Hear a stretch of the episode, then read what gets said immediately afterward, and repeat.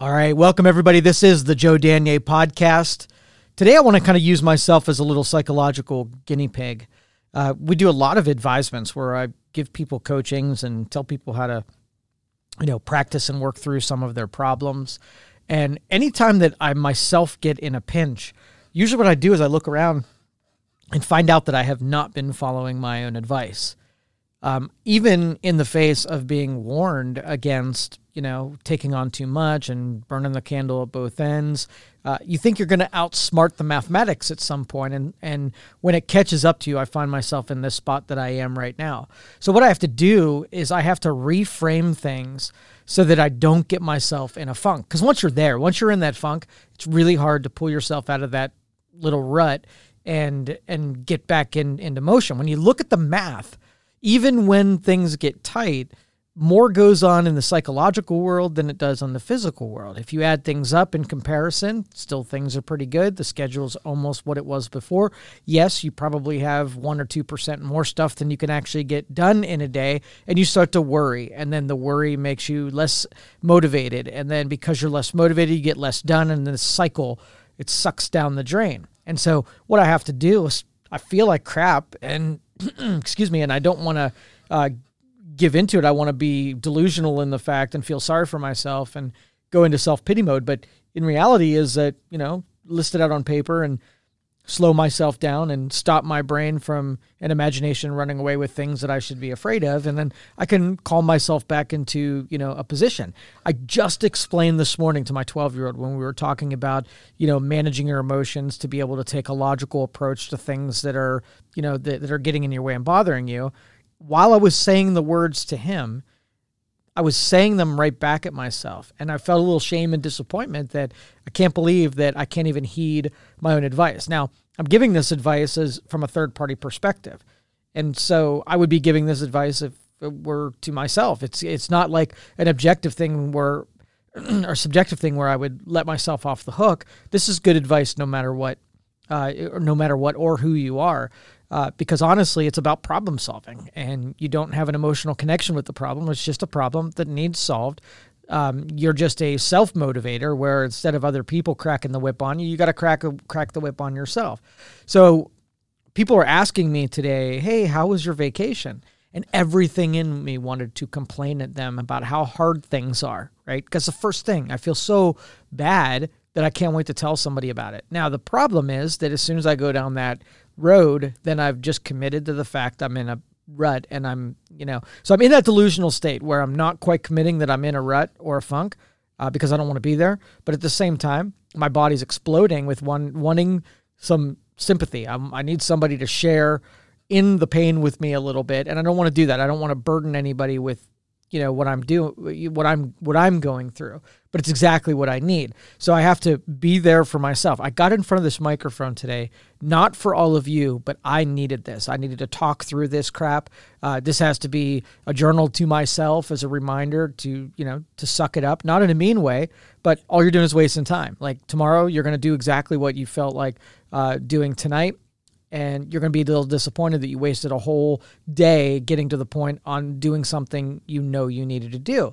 So I was explaining to my son this morning, like, okay, well, once you get all wrapped up in something, you get angry, you get frustrated, right? Now you're committed and you want to be angry. How do you change your frequency and get yourself back to right so you can, um, you know, get something accomplished?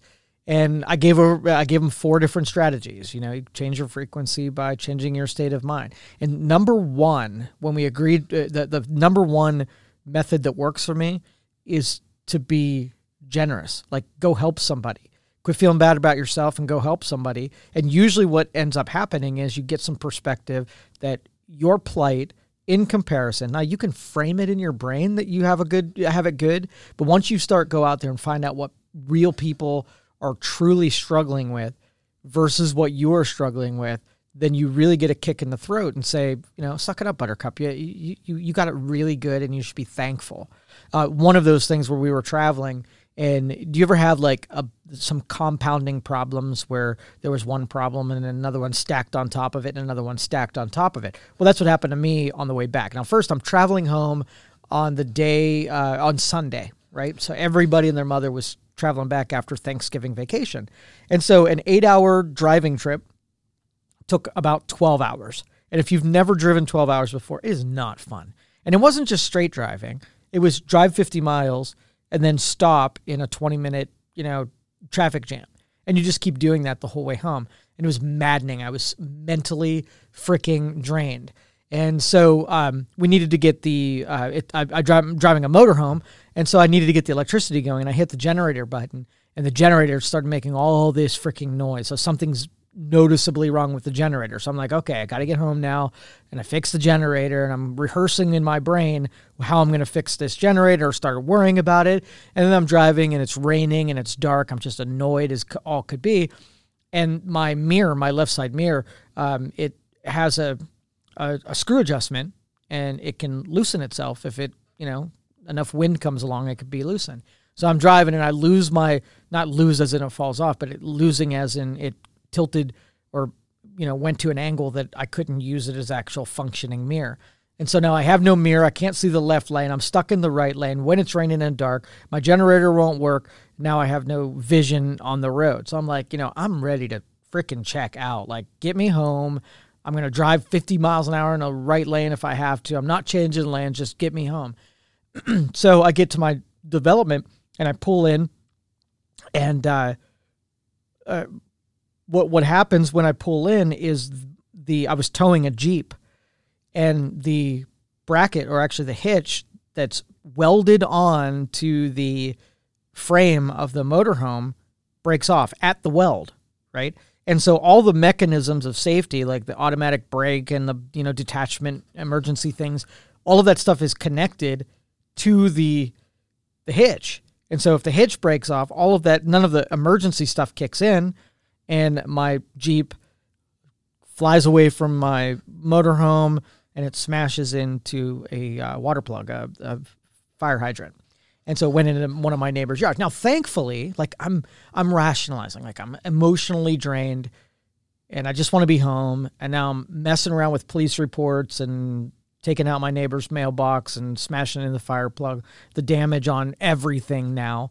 Um, and so the whole time I'm thinking, my God, if if that thing would have broken loose somewhere through the Pennsylvania Turnpike or West Virginia, it could have very easily one like just went off the side of a cliff, or two went out in traffic and killed somebody. So in that perspective, like how lucky did I get that it waited until I was in my development to break loose? Like, you know, uh, think about it. Like I never felt the thing disconnect or break loose at all. And so, like, if I would have got home and a Jeep wasn't wouldn't have been there, and I started dr- driving backwards, like, how long would I have had to drive to figure out where the stinking thing went off there? Like, what would I have even done? Right? Because it could have happened in West Virginia. Would I have to uh, drive all the way to West Virginia, looking at the side of the road till I saw my Jeep somewhere? Do I wait for a phone call?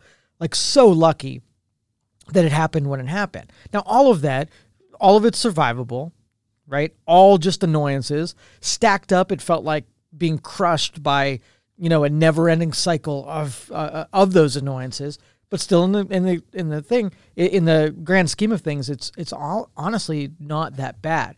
But the pressure of it, feeling on my chest, is that it's putting me in a bad mood. It's making me a little sad. It's changing my psycho- psychology, uh, my or my psychological state uh, my state of mind.